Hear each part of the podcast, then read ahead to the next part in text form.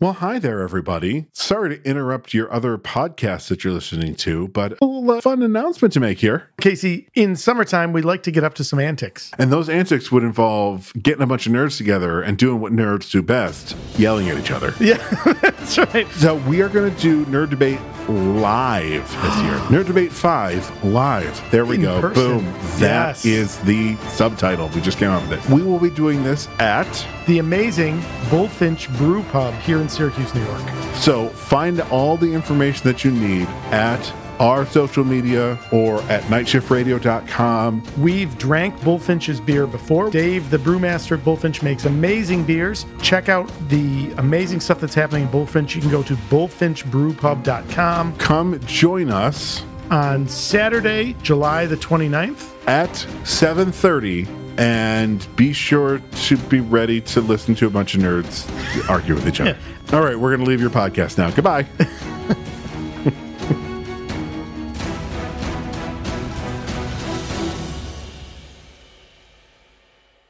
You're listening to Never Heard of It, a Night Shift Radio original. Don't forget to subscribe and leave us a rating and review if you're so inclined. For more information, visit nightshiftradio.com. One thing I've noticed recently, and I think it's reflecting in, if you remember during our meeting last night when Ellen came in to complain that I was talking too loud. Um, I'm noticing that I don't hear as much of my audio in my monitor anymore unless I like really crank it. But then if I crank it, like everything else is super fucking loud too. And it's like it's it's not that big of a problem. It's not a it's not a deal. It's not a not a hassle. It's just something odd because I remember it being more like crisp and loud and clear. And also like I'd still hear like all like if like if I just swish some papers around and whatnot, like I still hear all that just fine. But like my own voice for some reason isn't as loud. And I don't know if that's because like during the day I'm intentionally trying to talk like as quiet as possible because we're in meetings together and like I don't want to be disruptive. Or if like I'm subconsciously trying to like really give my coworkers the radio voice experience. so they can really hear that smooth baritone. Yeah. But that means when like when we get going, like I don't remember what what set me off yesterday, but I started yelling about something. Apparently I was really yelling. I mean, it, we were talking about very exciting things because we were talking about our three-year, you know, business plan and getting our presentation ready for.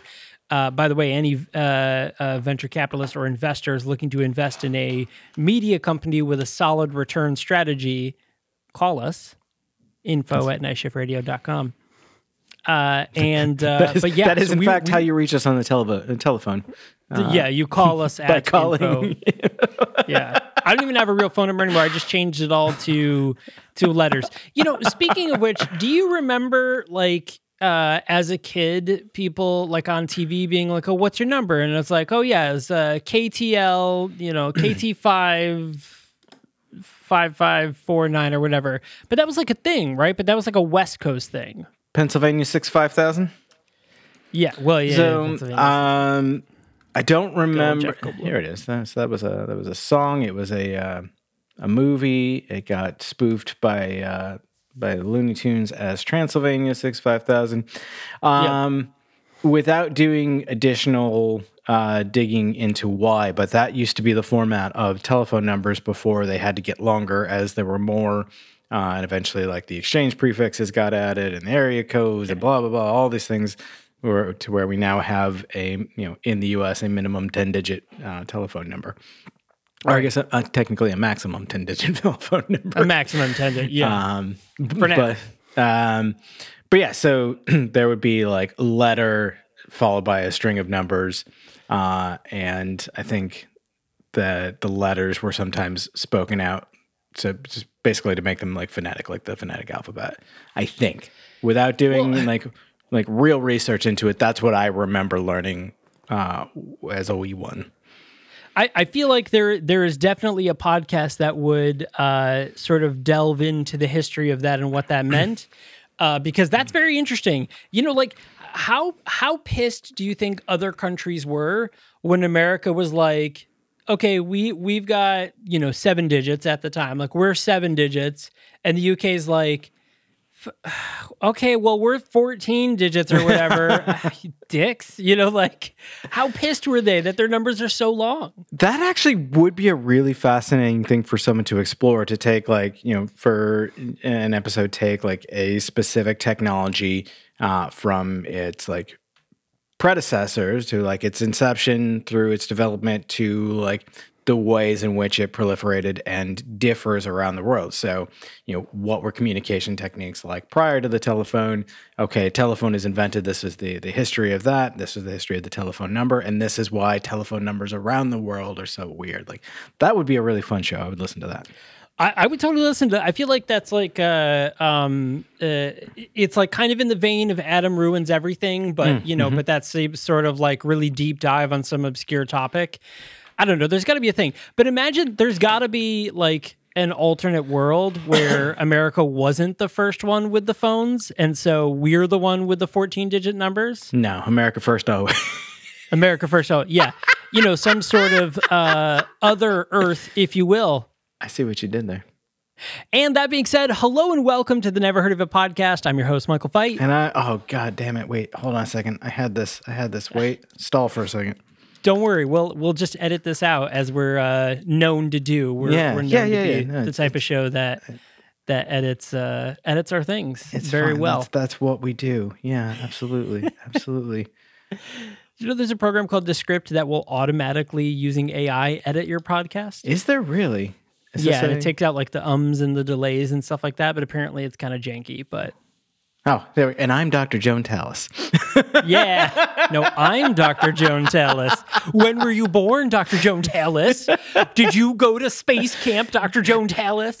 But Uh, I mean, here's the thing. Like, she did the whole like she wrote it down and then waited for the reveal and like, look, I wrote, I said that like, but like everyone buys fucking space food at the gift shop. You're not right. special. Like, You're not special, You Joan special, Dr. Tallis.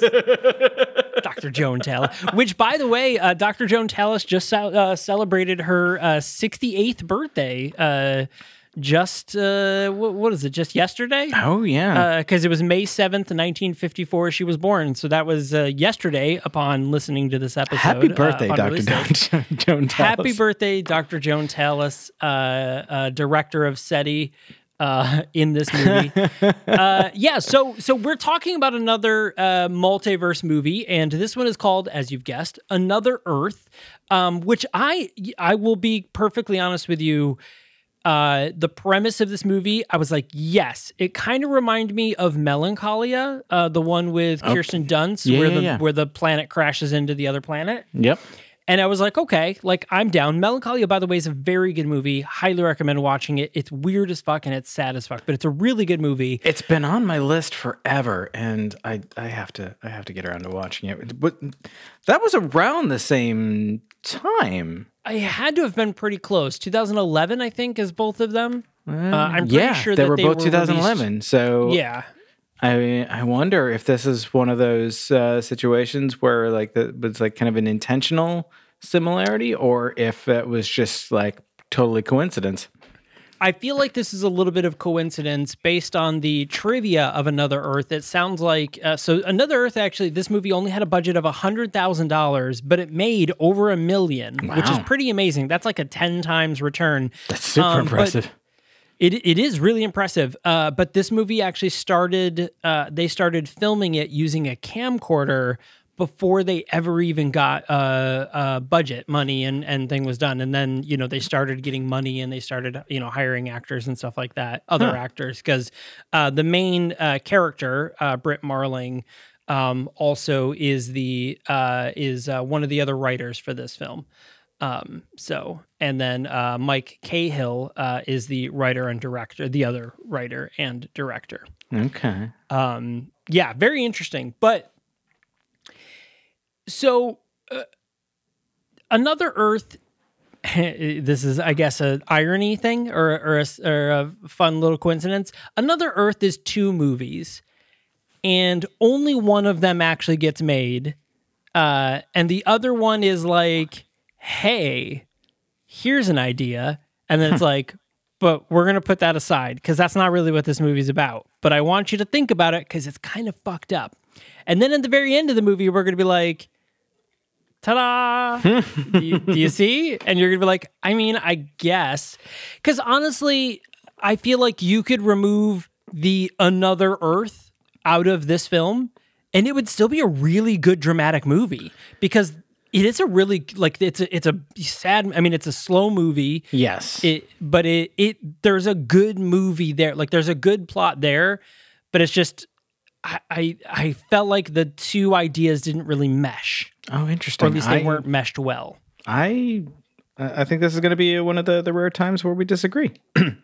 Um, Okay. I I do think that the the primary plot that that drives this film uh, would stand alone uh, quite well. In fact, I think that I have seen a variant of, Sure. of this movie a few times uh, work really well, and that's not to, to speak ill of this movie or to say that it's derivative or anything like that. Just no it's not a fam- at all it's a familiar plot. yeah yeah um, definitely but it's but it's done really well it is done really well and it's kind of like fucked up enough where you're like oh man but like you're you're in it like you're in it And I I think that what they do with the secondary plot line gives some additional context and some additional nuance to the possibilities of how the primary storyline could play out without needing to play one one direction or the other. Uh, so without discussing the ending just yet, because you know let, let's do this kind of right. Um, I think this this is to me going to fall into that category of I don't think that this ends well, quote unquote. I think it ends correctly. Oh yeah, yeah, yeah. That's a really uh, that's a really good way of saying it. So, so this movie, uh, according to the uh, IMDb synopsis, this movie is on the night of the discovery of a duplicate Earth in the solar system. An ambitious young student and an accomplished composer cross paths in a tragic accident. Um, yes. However, this description makes you think that everything happens in that night, and that's not actually the case. So the movie begins, and we're seeing, uh, you know, kind of montage of clips back and forth. So you're seeing a family, husband, wife, kid, you know, having normal family interactions, you know, of the night. Oh, they're so cute, and they're in the car, and they're getting ready to go, and look at them being such a perfect family. And then you're also seeing a bunch of teens uh, uh, having a party, you know, so it kind of jumps back and forth.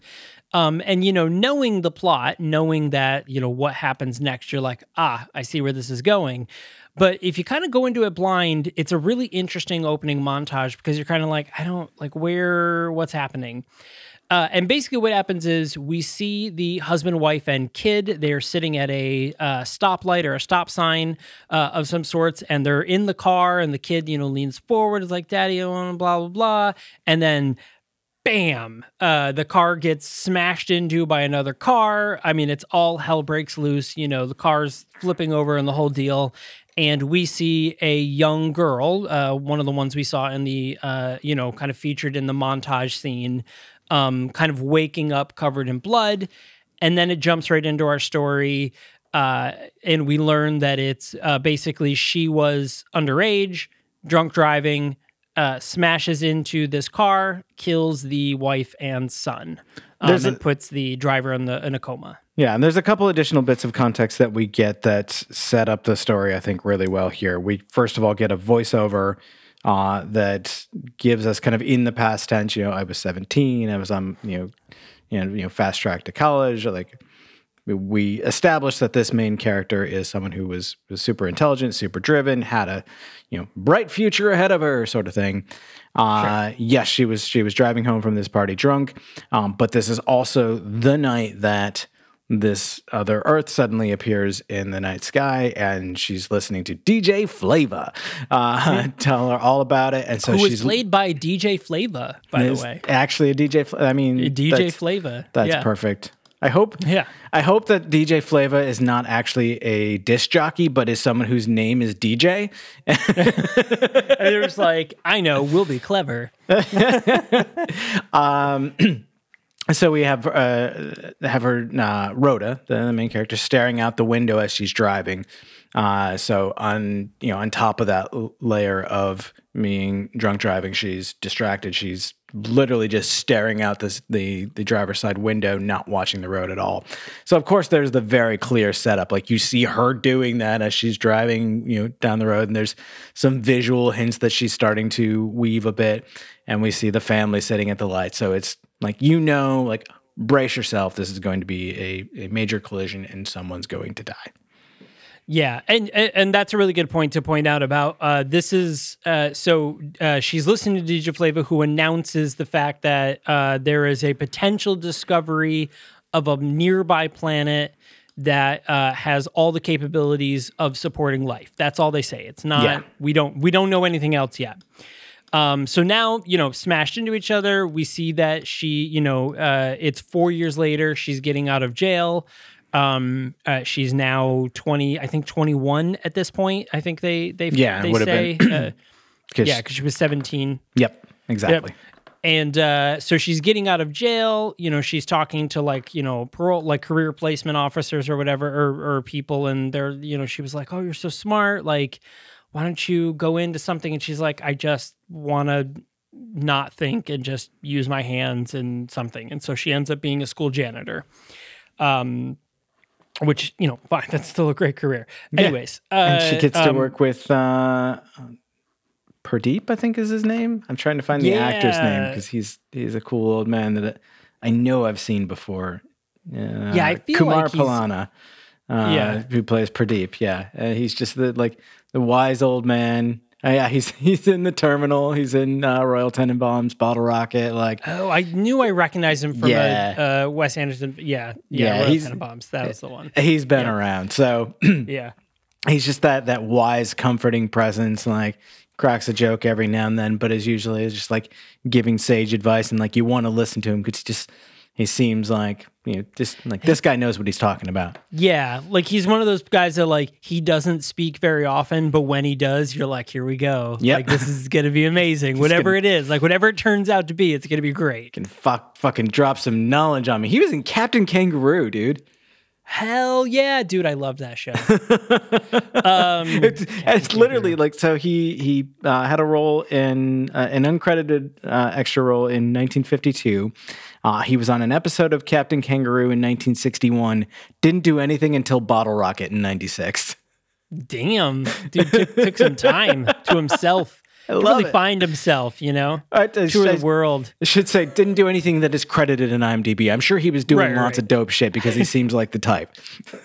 It'd be really funny if you just if you like we like interviewed him and he was like, yeah. So what did you do? You know, for those those like thirty six years in between Captain Kangaroo and uh and uh, Bottle Rocket, like nothing. Literally nothing. I did absolutely nothing for thirty. I was in a catatonic state in my house for thirty six years. That'd be amazing. I would I would respect that. He was just he was finding peace.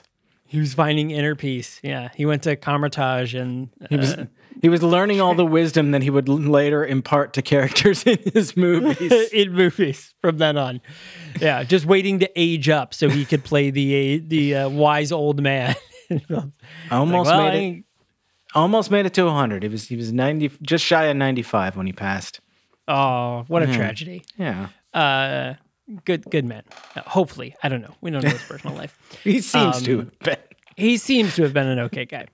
Uh, yeah. So, uh, so, you know, so she gets the job there, and you know she's back, and now it's four years later, and now the world has learned that uh, this planet that has now come closer and closer uh, to us is in fact a duplicate Earth. And uh, what they say is, you know, you know, all the satellite, you know, we hear this via, you know, TV, tra- you know, like news stations and stuff like that, you know, in rooms. And one of the things they say is like, you know, it, it looks it looks exactly like our Earth. The continents are shaped the same. All of the water, you know, masses and land masses are in the same place. There seems to be a collection of cities in all of the same places. You know, for all purposes, this is an identical copy of Earth, and they're attempting, they're going to attempt to contact it, which is where Dr. Joan Tallis comes in. Yeah. So, and this, I, I will, I will get out of the, the way right now. My one uh, scientific gripe with this, uh, because for the most part, I very much enjoyed suspending disbelief for this this multiversal story. Um, but they make a point at one point for uh, a news broadcaster or like someone being interviewed, uh, like a scientist being interviewed on the news and whatnot, to say like it's there, it's physically there, it has mass, and like all of these things. And it's like, okay, so if it has mass, it has gravity. And if it has gravity Yeah. and it is within the moon's orbit of us, then like we are imminently colliding and like shit is already bad by the time that that planet is that close to us. Yeah, yeah. There's definitely, you know, I mean, there's a couple of things. So one, uh, you know, uh, actually, you know, Neil deGrasse. We'll we'll share this out on our social media and stuff too. But Neil deGrasse Tyson actually did a TikTok about this movie, where somebody asked the question is of.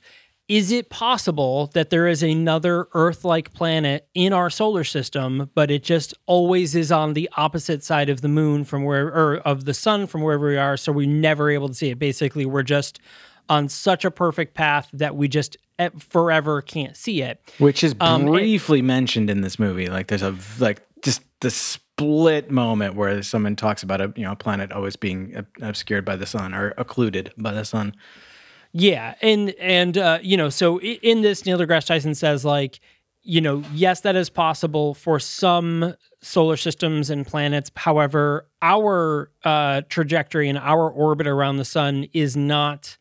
Uh, is not a perfect circle and it's not uh, it's not done in, in a perfect way you know so we kind of have like an ovalish slingshotty you know shot around the sun so uh, so in theory, based on all scientific evidence we have, no, that wouldn't be possible because you know there are moments where you know we're a shorter, uh, shorter blinded by the sun and longer blinded by the sun. It would have to be such a synchronous orbit, um, but it would have to be at a varied speed in order for us to never ever see any of it, even like a sliver of it off the side or a partial of it. It would have to be like it would have to constantly be altering its trajectory in order for us to not see it.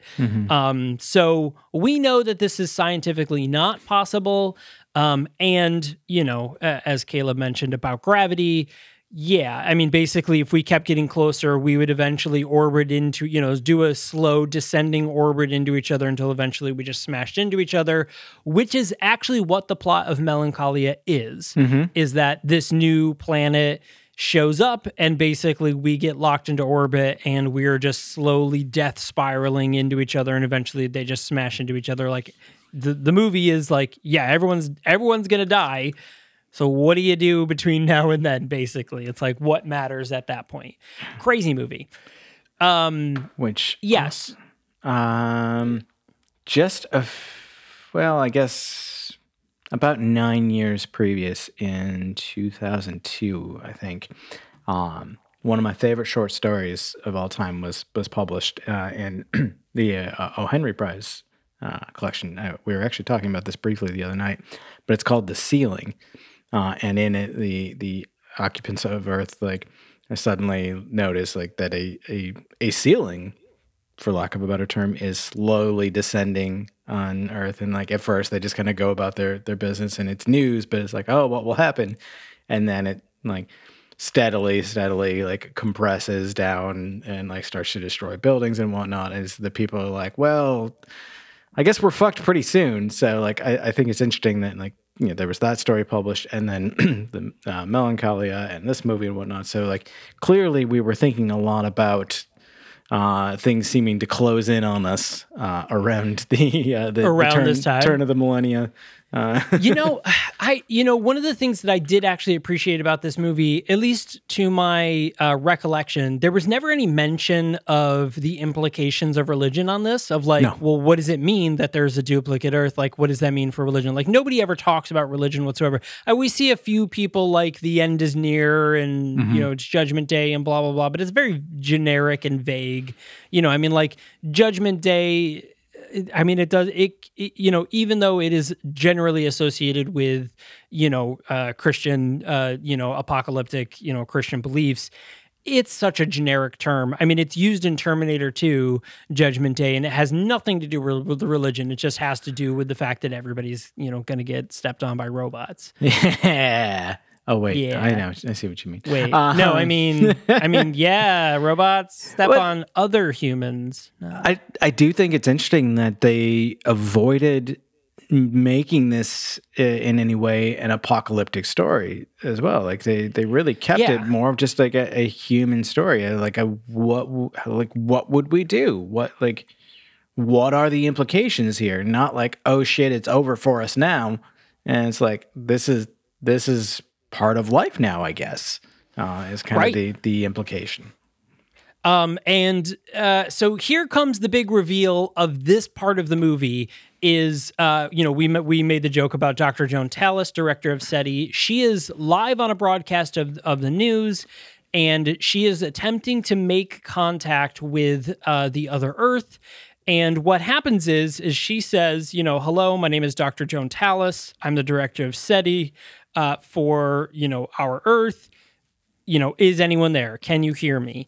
And, you know, it takes a second and we get the static and we get the garble and stuff like that. And then we get, you know, she was like, hello, this is Dr. Joan Tallis. And then somebody says, hello, this is Dr. Joan Tallis back to her. And it's her voice. And she's like, wait, what? And eventually what we learn is there are duplicate copies of everyone. It is literally, it's like somebody right clicked duplicate on Earth and just threw it on the other side of the solar system and then eventually made its way back. This is a, for all, you know, basically our understanding, they don't, this is, you know, kind of one of my complaints, but also like it, you know, to your point, it works but they don't really go into detail of what that means or how mm-hmm. they learned it. But basically, what we've learned is that it is duplicate Earth in the sense that everybody that is standing on Earth 1 exists on Earth 2. However, uh, something that we learn a little later is that basically what they learned is at the point that Earth 1 discovers that Earth 2 exists, which is also the moment, uh, coincidentally, uh, that Rhoda crashes into that other person's car, is that they're thinking that that's the day when everything went out of synchronicity. So basically, they were identical up until that day for about four years ago now. And so I I love that, and I I was waiting. I mean, I do too. I was waiting to see how they were going to handle it because for the longest time, this didn't really, uh, you know, we, we approached this as a multiverse story, but it didn't really feel like it was actually going to be a multiverse story. It felt like it Sure. was some like bizarre, uh, high concept art sci-fi. Uh, where just another planet shows up and like, oh, what are we gonna do? There's another Earth. Uh, but when they they make that point of like the moment that the two observe each other, that's when they become different. Like that's quantum. Like that's quantum mechanics Yeah. right there. Essentially, Yeah. like at the moment of observation, the two possibilities split, and now you have a, for all intents and purposes, a multiverse. Uh, and I I love that because that allows uh, a, a lot of speculation and had they chosen to that allow would have allowed a lot of exploration of the differing potential storylines for these characters. I like that they didn't give in too much to that. And you know we'll get into that as we go along. But um, it allows us to say that we can confidently say that all of these people exist up until this point uh, and like have similar backstories and from here on they diverge and now we don't know. And that's what allows joan tallis to know what joan tallis bought from the, the gift shop at space camp. Uh, it was the freeze-dried strawberries because Yeah, who doesn't fucking buy the, the, the astronaut food everyone buys the astronaut, astronaut food. food, Everyone buys the astronaut food. Yeah. Listen. But she also says like, when were you born? And she says May 7th, 1954. Uh, yeah. Yeah, it's, that's and that's how she's able to to know all of these specific details from Joan Tallis's past because Joan Tallis lived them. Um, but if she were to say like, "What did you have for lunch today?" it probably would have been different. Yeah. Yeah, completely. They're probably wearing different outfits. Yeah, Mm-hmm. absolutely. Um, so uh, we're gonna jump now. We kind of uh, this story happens, and I think it's great because the uh, we see Rhoda's family. It's her mom, her dad, and her brother, and all three of them have the reactions that I feel like everybody would have. Is the mom just kept being like, what does that mean? But what does that mean? But what does that mean? And the dad was like, it's probably just a prank. And the son goes, we're all gonna die. It's just like it's really funny. Like those are the three reactions they're all having, and Rhoda's just like, it's fine, it's fine. This is exciting. Which- um, and I thought that was really great. the um the brother, if I'm not mistaken, uh, Yeah. is uh, the the dude who plays uh, the Penguin in in the Gotham show. Uh, he is indeed. Yeah, he's also. Uh, I recognized him at first because this was, I think, right around the same time, and he has the same haircut. He's the the weird son in Wedding Crashers, the one that has a thing for for Vince Vaughn. Robin Lord Um, Taylor. What a badass yep. name. Yeah, right. Good, good name. so, uh, so at this point, you know, we uh, we've learned that we know, you know, they talk about uh, we we hear that there is this space company which is very Richard Branson esque. Um, you know, space company that is uh, basically going to uh, attempt to make a trip to Earth two. I actually had to look up the voice actor for uh, the the is Keith Harding, uh, played by Rupert Reed, because the the first couple lines that he says, I swore it was my buddy Marcus because it's like it's an Aussie voice, and I'm like, wait a second. Hang on, why didn't you tell me that? Yeah. um, no, he does a very good Richard, uh, Richard Branson jo- um, voice, and they even make a reference to Richard Branson, and that is that uh, while later in the movie, uh, uh, this character Keith ends up talking to Rhoda. And he says, like, you know, that's great. He's like, you know, when I was young, people said you'd either end up in jail or a billionaire. And he's like, and let me tell you, it's a fine line. uh, he's like, so, um, but that is something that someone said to Richard Branson as well. So that's a direct quote from uh, something from Richard Branson's uh, autobiography. Which is also just a, an interesting little tidbit to throw into a story about the like the consequences of a single moment. Yes, uh, exactly. Yep. Because, uh, you know, uh, uh, Rhoda is an ex con, but because she was a minor when the events happened, uh, all of those files are expunged, but then also locked uh, privately for any of the, the back history of that. And that does come into play in a little bit. So, uh, Rhoda, you know, is very intrigued by the idea of another Earth. Um, but we we don't really see her actively like there's not scenes where she's like you know, consuming a lot of material about it or asking anyone about it. We learn via, you know, a, a, an in passing statement is that there was an essay contest uh, to basically be one of the uh, passengers on a flight to Earth 2. And she uh, has entered that contest. Which Um, yeah. would would you do it? I, you know what? Yes. But honestly, my biggest thing is I would absolutely vomit on the ride. That's the thing. Like, I would have to be like, like, I would have to say, like, you put me out, like, the minute you start those engines, and then you wake me up when we land. Otherwise, I will vomit nonstop. Just the helmet, helmet Yeah. full of bile. Re- yeah, it, I would look like a like a fish tank full of soup. It'd be just terrible. it would just be the absolute worst. Fish tank full of I'd just be like, "Are we there yet?" Blah, blah, blah. It would just be it would be a terrible mess. what, what are we having today? Chicken and rice? Oh boy. oh, slish slosh. All right. So uh, now let's get into the to the actual meat of this story, right? So you know all of the things we said. This is really all the things that are happening around the bigger story. So the bigger story is Rhoda takes a job as a um, as a school janitor. You know this is where we meet the wise old janitor that she talks to. And uh, at one point, we see her go to a house. Um, it's kind of off, you know, ways. She knocks on the door and she says, "Oh, hey, I work for, uh, you know, this uh, new cleaning company, Maiden Haven. Maiden Haven, uh, because this place, uh, this uh, film takes place in New Haven, Connecticut, and was shot in New Haven, Connecticut, uh, or around Connecticut." And uh, you know, she says like, "Oh, you know, some some guy answered the phone. Clearly, he's." uh disheveled distraught like you know, I I didn't recognize him at first, but I kind of figured it out eventually. Um, but he is the driver of the car that she hit. He, Uh, he is the But she she Google searches like she, oh yeah, like she specifically find yeah finds who it is. I Yeah. I I figured that out afterwards. I was like, okay, that's what she was doing. I think I like didn't fully pay attention to what she was doing. Yeah. I knew that she was searching a thing, and then she went to this house, and I was like, oh, that must have been the guy. As soon as she as soon as he opened the door. Well, so what happens? She's she's kind of meandering about uh, near the site of the the collision. Um, you know, out, after she's been released from jail, and she's you know just trying to reacclimate herself, and, and you can tell she's revisiting that, and she's she's struggling with it, especially uh, as she's also you know watching this Earth get closer and like struggling with like what does that mean.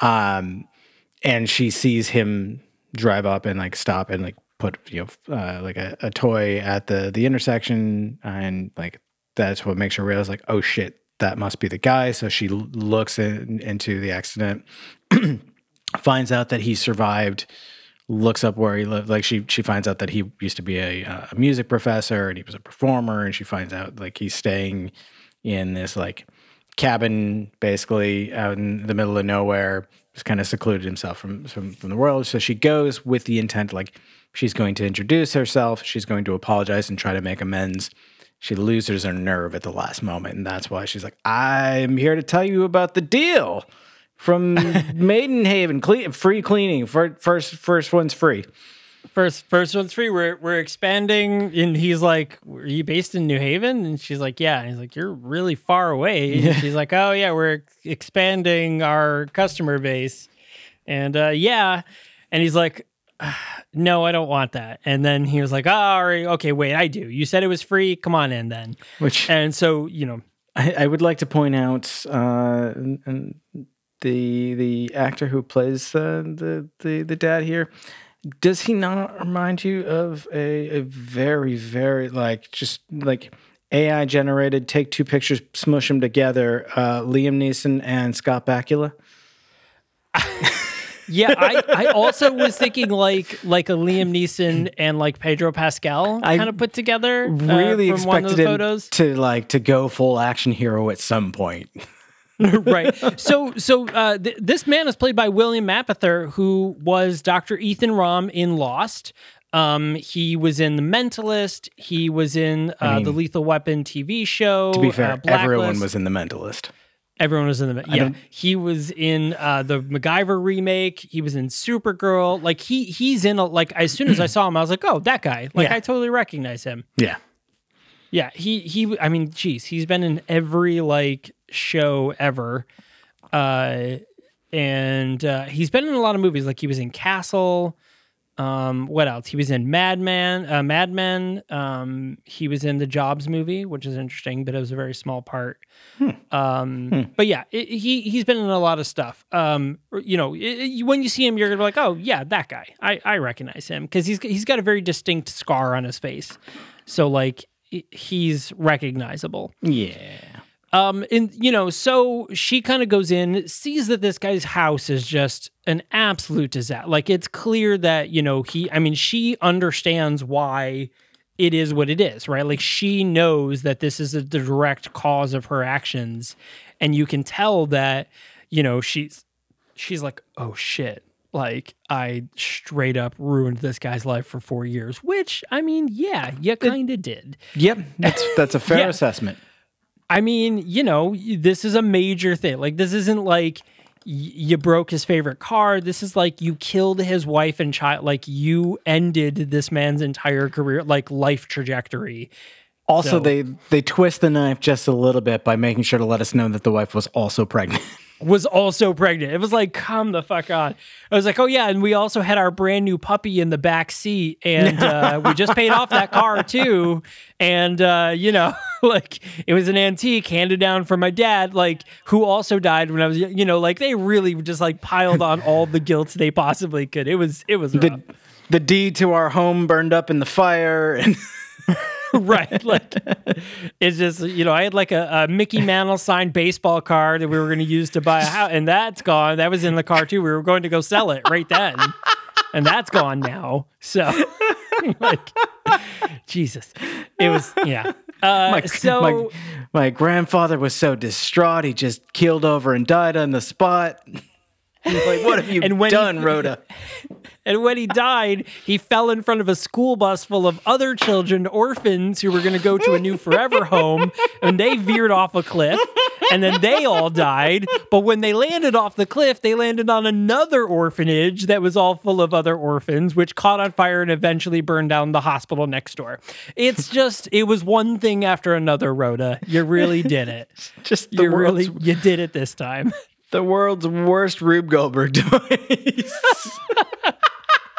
Earth One, just Earth Two people watching and being like, "Yo, what the fuck is going on with Earth One over there? Shit is there is a line of fire from Connecticut all the way to like Vegas. What is happening?" just be like, "Yo, shit is not good there." oh my god. Oh, poor Um, Rhoda. total aside, just something I was thinking about as I was I was rewatching it earlier. Um, this movie, I mean, as we said, it was released in 2011, so filmed sooner than that. Had like a, a decade head start on it, but in a lot of ways, almost feels like a COVID movie because there's like more does. often than not, there's no more than like two to three people on screen at any given time. It's another Yeah. like there there are a, a bunch of people involved and we do see more like background characters and stuff like that than you might see in some of the smaller films that we've, we've talked about but it still has a lot of that feel where like the majority of the action is just two people on screen having a conversation. Yeah, or I mean, just she- being like sometimes not even talking just like moving from room to room and like you see you know, like her rhoda standing in one room like looking at all the the detritus of this man's life as he like wanders down the hall like a you know like a, a ghost on repeat like just Yeah, like going sad through the husk motions of a person. yeah Yeah, I, you know it's interesting. So like she works uh, at a school as a school janitor, but we never really see the kids. We just see her and the other janitors like kind of you know milling about and, and cleaning here or there. Yeah, there's like one So- scene with some some girls gossiping in the bathroom and her trying to like stay away from them because she doesn't want to talk. Right, just like cleaning around them.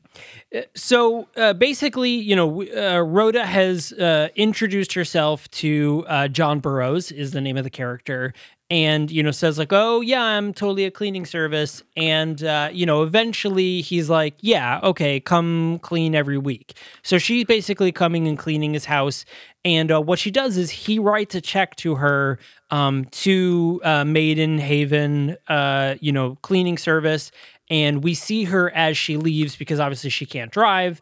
Um, you know, when she gets onto her public transit, she rips up the check and she does it every week. Um, you know, and at one point he even says like, "Oh, hey, like, uh, you know, I I noticed that no one was cashing, like, none of my checks were cashing. I called the maid service." And you know they don't have like my address on file, and said they don't they don't know who you are. And he's like, I don't even know what your name is. And she's like, Oh, Rhoda. And he was like, Yeah. So, like, what's going on? She was like, Oh, I don't know. I'm getting paid. So, which is obviously a lie. She's she's cleaning this man's house out of guilt. Um, and you know, she's like, Well, I, I'm getting paid. Must just be an error with their system or something. And he's like, Oh, huh, weird. Okay, well, whatever. Yeah, I, I think it, it shows how uh, how little energy he wants to expend into like testing her story because like these are verifiable things. So like you can you can definitively say whether this person works for this company and whether or not you have a contract with that company with you know just a little bit more effort than what he put in. He just he did the bare minimum and accepted her story. I think because he just he wanted to. I think you know he he had shut himself out for so long like he was starting to open up to a human again and you know at, at first was reluctant to do that but like i, I think he's, he's found it's like it's slowly bringing him back so he, he doesn't want to debunk her because he wants to, to just be this thing that's happening I mean, you know, in in all fairness, outside of uh, outside of his backstory, though, uh, there's a couple of. So one, the fact that he just is like, okay, some random girl shows up at his house with no cleaning supplies and is Yeah. like, oh, I'm a maid. I'm here to clean your house, and he's like, okay, and then he never asks her name. eh, like and she's cleaned at least three times at this point. Like it's at least been three three to four weeks of cleaning. And he even says like oh i never even asked your name. And she's like uh that's because i didn't tell you it. And he's like Yeah. okay so what is your name? And she's like rhoda. And he's like nice to meet you rhoda. And she's like whew he doesn't remember. Because Um, like this whole time I was like, there's no way he doesn't know. Like, there's no way he hasn't memorized her photo and every detail about her from all of the press releases and everything. But they, Oh, and he tells a story about it yeah, and they, they give us the explanation later. They're like, because the the um, the driver of the vehicle who killed his family was a minor. Uh, the her, her details were never released, and like he was in a coma for a little while after the the incident, uh, and like you know he just he had I think it was his brother or some member of his family just handle all of like the legal documents. He's like, I don't want to know. I just I yeah I don't I don't want any part of it. And so like we get this like very convenient reason like why he didn't immediately recognize her and why when she finally says her name it doesn't ring a bell because like you would have expected like go, wait wait how many Rhodas do you know from this general area uh, that are roughly because they would have been at the trial and yeah Yeah. because i mean the, she, you know she would have been at a trial like even though she was a minor he Mm-hmm. was still would have been present at the trial you know but the brother was probably present at the trial but you know once you hand the paperwork over all of that is redacted Mm-hmm. you know so like yeah i mean it works out very conveniently and so she's Mm-hmm. like rhoda but he tells the story of like oh like can i you know can i take you to a place or something and then he says like my wife and child were killed uh, in a car crash. I was in a coma. And he's like, and all I thought about was, you know, finding out. Like, I wanted, you know, after I came out of the coma and after I came out, like, I, I tried to get all the paperwork, but because they were minor, I couldn't know. But I wanted to hurt this person. Like, I wanted to come after him. I think he even says, like, I wanted to kill this person. like, he, he says, like, he was very, like, he implies he's like I spent a lot of time thinking about what I would do to them Right. Yeah, yeah, yeah. Yeah, so like he it is clear that he's still holding uh, aggression and anger towards this person understandably. Um so now, you know, now that the film is it progresses with their relationship, we see her opening up to him more. Uh, also, at the same time, as we have mentioned, you know the other earth is being contacted. She enters into the uh, contest uh, to basically write an essay to go to the other earth. And uh, she ends up winning that contest but we're going to talk about it in a minute. So now here comes the the messed up part of this movie and which is why i say if you removed the another earth part out of this movie this is still actually a really good dramatic movie. So they end up connecting a lot. Like they end up having, you know, like joking around, which is also weird because she's like 21 and he's definitely like 40 something. Um, but, anyways, uh, so they end up connecting. They end up smooching. They end up doing it. And now they're like this happy go lucky couple. Don't gloss over just how he wins her heart by playing the saw for her. My man Which- plays uh, the singing saw, and it, Uh, that's it.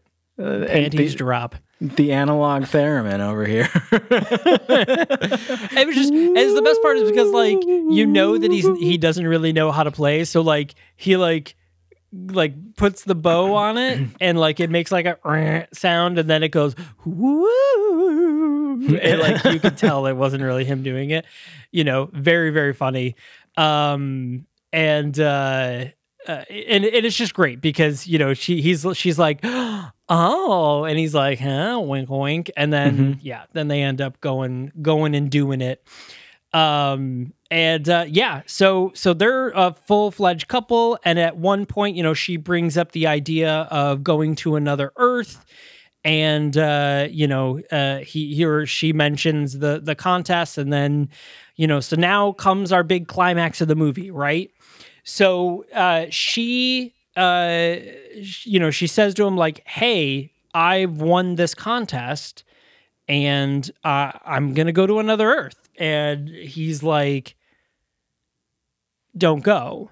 like don't go. Like we're i we're building something. Like this is this is here. Like we you know this is uh um you know like we, we've got something here. Like don't go. Stay here with me. And she's like i gotta tell you and then she's like you know says like here's this story uh, about a lovely lady who was bring oh no no that was not the story. No she says you know uh, let me tell you the story about a girl had a life you know blah blah. She basically tells the story of of her crashing into his car to which he freaks out. You know he he you know puts his you know uh you know goes to choke her basically you know arms around her neck and just is like you know aggressive and like like what the you know he's he's like very very upset. He finally lets her go. She drops to the ground. And one of the things that she brings up is she talks about the synchronicity breaking the moment that at the same time that her car crashed. And uh, basically, you know, we get the implication that, uh, well, not the implication, but we we get the understanding is because she was supposed to go off to the Mojave Desert to train, um, to uh, to to train to uh, go to this other planet. She wins the contest, she accepts, but instead we see a news report where it's him saying that he's going to this other planet instead, and the reasoning is because she basically says to him like because everything went different on that day, like your wife and kid is probably still alive on that planet. But like, so is he. So that comes into a problem. Um, and so, you know, the idea is, is that she probably passed her ticket on to him and he is now going to go to that planet to be able to see his wife and son and, and maybe have closure. Uh, I think it's only going to complicate things. That's a whole other movie. I think that's probably been done, but probably should be done. Um, and uh, the movie ends in a really, really weird way. and you're right, it's correct. Like everything that's happened so far is correct. So she, you know, sees the news report. She's walking, you know, home and she stops in her driveway. And there standing in her driveway is her, who is dressed very nicely as opposed to the baggy, you know, dirty, you know, like school uniform clothes we've seen her in. So obviously she did not, she didn't crash. And the movie just ends just like that. Yes. So which I think is really interesting because unlike Multiverse last week where it could it should have ended, you know, mm-hmm. 10 minutes earlier instead of like doing the whole thing. It ends on the like Oh shit! Was that a season one cliffhanger? Like, what is going on right now? Like, it was it was pretty wild. Yes, and that's that's where I say like there, there's a, a special skill in storytelling that that some people have to pick the exact right ending that can be at times extremely unsettling, but there is no better way for the story to end. Yes, they could have sent her to that earth and she could have uh, tried to make amends there or tried to meet herself and like you know, what did you do differently? What was life like? Yes, we could have followed uh, what's his nuts to the other Earth to see what happens with his family. Yes, we could have had this whole exploration of like the two Earths you know, commingling and what is that like? And do we have like more weird paradoxal shit like in multiverse where like once you cross over to the one, like you're extraneous and like now you're fucking with the laws of it. Like we could have explored all sorts of things. We could have really deep dived into the the the idea of the multiverse and of this like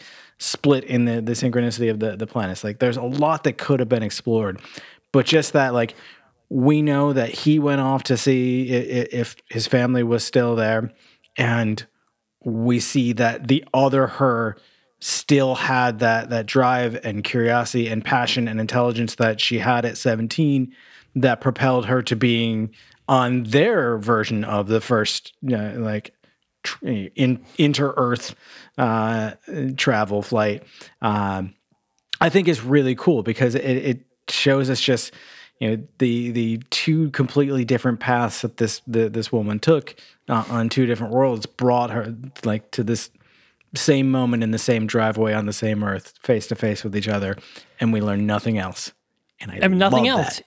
I yeah, fucking I, I love think it. I, I think the ending, the ending for me, because like before that moment, the ending was kind of like a aw, that's going to be messy, but aw, like that's that's kind of the right resolution. Like that's her Mm-hmm. that's her making amends, right? Is is him giving an opportunity to have that closure. Uh, you know, and you know, she yeah, she kind of fucked with him along the way, and that kind of sucked. But that's you know, that's the drama of it all. And then that ending was kind of like, wow, another Earth. It's another Earth. um, you know, so like that was really cool, and, and I like that. I and here's the thing: if I were to rewrite this movie, I don't really know if I would do much different. I think I, I would have wanted, I would have front loaded the Another Earth stuff a little more. I think it would just would have added a little more Another Earth stuff, like the conflict with the fact that there is another Earth. I would have brought up the idea of the fact that there's duplicates and the complications that may occur, but I don't even know if I would do it that much. I don't really think that I would change anything because there are there are other stories in this film's orbit, for lack of a better term. This Yeah. film's this film's universe. There are other stories in this universe uh, that I would love to see because I think that the concept presented here is really excellent and uh, lends itself to expanding and uh, refining. But this story, th- this story was nearly perfect to me. I don't think I would change Yeah. anything. Um, yeah, I- I, I- that's the thing. I struggle with with changing it without it becoming one movie or the other, and that's kind of where I Mm-hmm. said like there's two movies here because again, it, like I could make. I could pull out, you know, get rid of the sci-fi aspect and just talk about the idea of a person, you know, four years ago crashes a car, goes to make amends, can't do it, ends up falling in love. Like that, there is, you know, there are movies like that. You know, ends up falling in love. They have a relationship. In the end, she does a grand gesture to make amends. That is a good drama movie. Mm-hmm. And then the other movie is what are the implications of finding a duplicate Earth that is exactly like our Earth with all the same people and all the same scenarios and all the same history and everything is identical up until one singular point and then everything splits and what is the complications of that? That is a whole other movie. You know, that is a whole other great sci-fi movie probably. But with the two of them together, it's like what? I kind of like that they Not in a bad way, but just like what? they make you think about what those implications are, but the other Earth itself is really more just like part of the scenery. It, it is part of the setting of this film. It is the backdrop. It is this looming presence. They keep looking at it. The camera pans to it all the time. We see it getting closer and closer. And it is part of the motivation and what drives the characters without us ever having to actually directly interact with it. And then just like that one Yeah. moment of like seeing the other Rhoda is our concrete, like, yes, it was real. Yes, there are differences. And yes, it like clearly the, this idea that they, they uh, took disparate paths at a, a recent point in time that that holds true because here is a a, a successful and uh, you know, very much much better off personally Rhoda uh, standing and facing her her more broken self from uh, what they call Earth One throughout throughout this, which I also love that they they make the point of like, you know, do you think up there, do you think they're calling themselves Earth Two? No, calling Earth Two. yeah, yeah. I, you know, it, it- it is really interesting too, and I think they did such a good job with the duplicate Rhoda because throughout the whole film, we see Rhoda. You know, for for lack of a better term, she's she's frazzled. She's mm-hmm. frumpy. You know, she's constantly in baggy, oversized clothes. Her hair is never really done. She doesn't really have. Pres- she doesn't have like any makeup on, like anything outside of you know regular movie makeup. and she's know, like very she's never closed too. Like her body she's language hunched is, over. Yeah. Yeah. And and this one, I mean, she's full on like very nice bright colors. You know, her hair is curled and done and highlighted. You know, full face of makeup. You know, she's standing in in. You know, she it just they did such a good job with just the wardrobe and the look alone. Like hair, makeup, and wardrobe did such a good job because with because there's no explanation. Again, she just walks up the driveway and there she is, and then they take a step towards each other and the movie ends. but like they did such a good job of showing that juxtaposition that you know exactly who that Rhoda is. Like you know she did not crash her car on that night. Like you just know it in that second that you see her. Yeah. Um, I also love so uh, uh, Brit Marling, who who plays Rhoda, co-wrote this, and I think we might have mentioned that Yep. at the beginning of the episode. Uh, but five years later, she co-created and starred in the OA on Netflix, uh, Yeah. which, while still a very different storyline, has a lot of similarities, and there is something of a feeling of potentially like of, of multiple worlds and whatnot. Uh, I, it's been a, a long time since I, I watched the the first season. I, I don't think I ever watched the second, uh, so I don't remember all the the plots. But I feel like this movie uh, almost definitely opened up the way for her to then go go on and like co-create that show, and she carries totally. a lot of the same tonal aspects through, uh, and the way that she plays uh, Prairie in the OA is very similar to the way that she plays Rhoda, uh, just in like her very kind of like closed off, quiet, uh, but like intense uh, performance. Uh, so just wanted to point that out. Like, just I, I I think Brit Marling is a is a fantastic actor, and didn't realize uh, until tonight that she was so like closely involved in the creation of both uh, the uh, Another Earth and the OA. Yeah, very interesting. Good, good for Brett. I I would definitely see uh, what she has. I know that the OA has a very very passionate uh, fan base uh, who have been trying to get that show uncanceled for quite some time. Um, so I you know, enjoyed the the uh, first season a lot. I just don't. I don't think, I, ever finished the, first second. season, but I remember being like, "This is so weird. I love it. Like it's just a weird show, and I love Mm-hmm. it because it's very cult. Like it's well, the first episodes I remember is very culty, and I was like, I like that. Yeah. because it's about cults and stuff. It's cool, kind of. Yeah, uh, very interesting. So, uh, should you watch this movie? Um, I, I think yes, absolutely.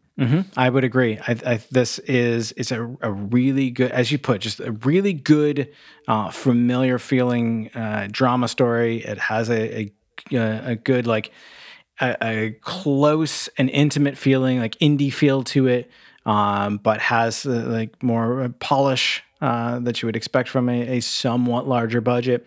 Uh, and I think that the backdrop of the the sci-fi elements, the multiversal type elements, uh, lend itself really well without distracting from the the intensity of the story. I, I agree. You know, I think, you know, there are times in some of the shots that you can tell that this is pre budget uh, shots where you're like, up, this is before they got, you know, real cameras. I mean, you can tell, um, but it doesn't take away from the movie at all. I think, you know, maybe that's even more of an industry thing where like you're just like, oh, yep, they got that's they're now they're on the real cameras and the good lenses type thing. Um, but uh, I agree. I, I think this is a really good movie. You know, as much as uh, you know, we're in this multiverse themed month. Um, it it is, but it isn't uh, a multiverse story. But it kind of is. It's kind of alternate reality story, and I I like it. I like it because it were it um the the other Earth uh, works as a thought exercise um while all of this drama is happening, and that's Exactly. that's pretty interesting. Yeah, Exactly. um, yes. So pretty good. So uh, Another Earth is available streaming on Hulu. Uh, so definitely check that out if you are able to. Uh, highly recommend it. And if if this film tickled your fancy, uh, definitely check out Melancholia as well. Uh, similar premise, but a lot more dire ending uh, for everybody. Um, so so there it is, everybody. There is our second episode of our multiversal May. Um, we super appreciate you guys listening. If you have not hit that subscribe button, please make sure to do so. Uh, we super appreciate it. And if you're on a platform that uh, leaves that has ratings and reviews, make sure to leave a rating and review. We we would really appreciate that. And of course, above all else, make sure to share with 100,000 of your closest friends. As you know, and we know, you've already done that. But you know, tell everyone else that it's the least they can do. It's yeah, you know. So if if they tell 100,000 and so on and so, you know, the Caliban commercial. Uh, so there it is, everyone. Thanks a lot for listening, and we will see you next time.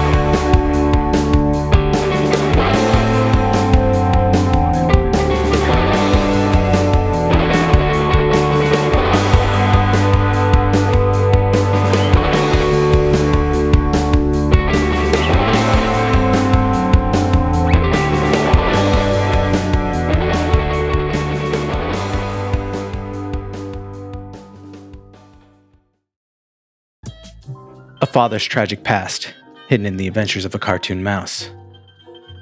A cautionary tale on the dangers of temporal tourism. A woman searching for answers after the death of an old friend. This is the Storyteller series, a Night Shift Radio original. Every month, we bring a new short story to life in a full cast audio drama. We publish a second exclusive story to our online print edition, and we give you a glimpse behind the pages with our author interview series. Subscribe to the Storyteller series wherever you listen to podcasts, and visit nightshiftradio.com for more information.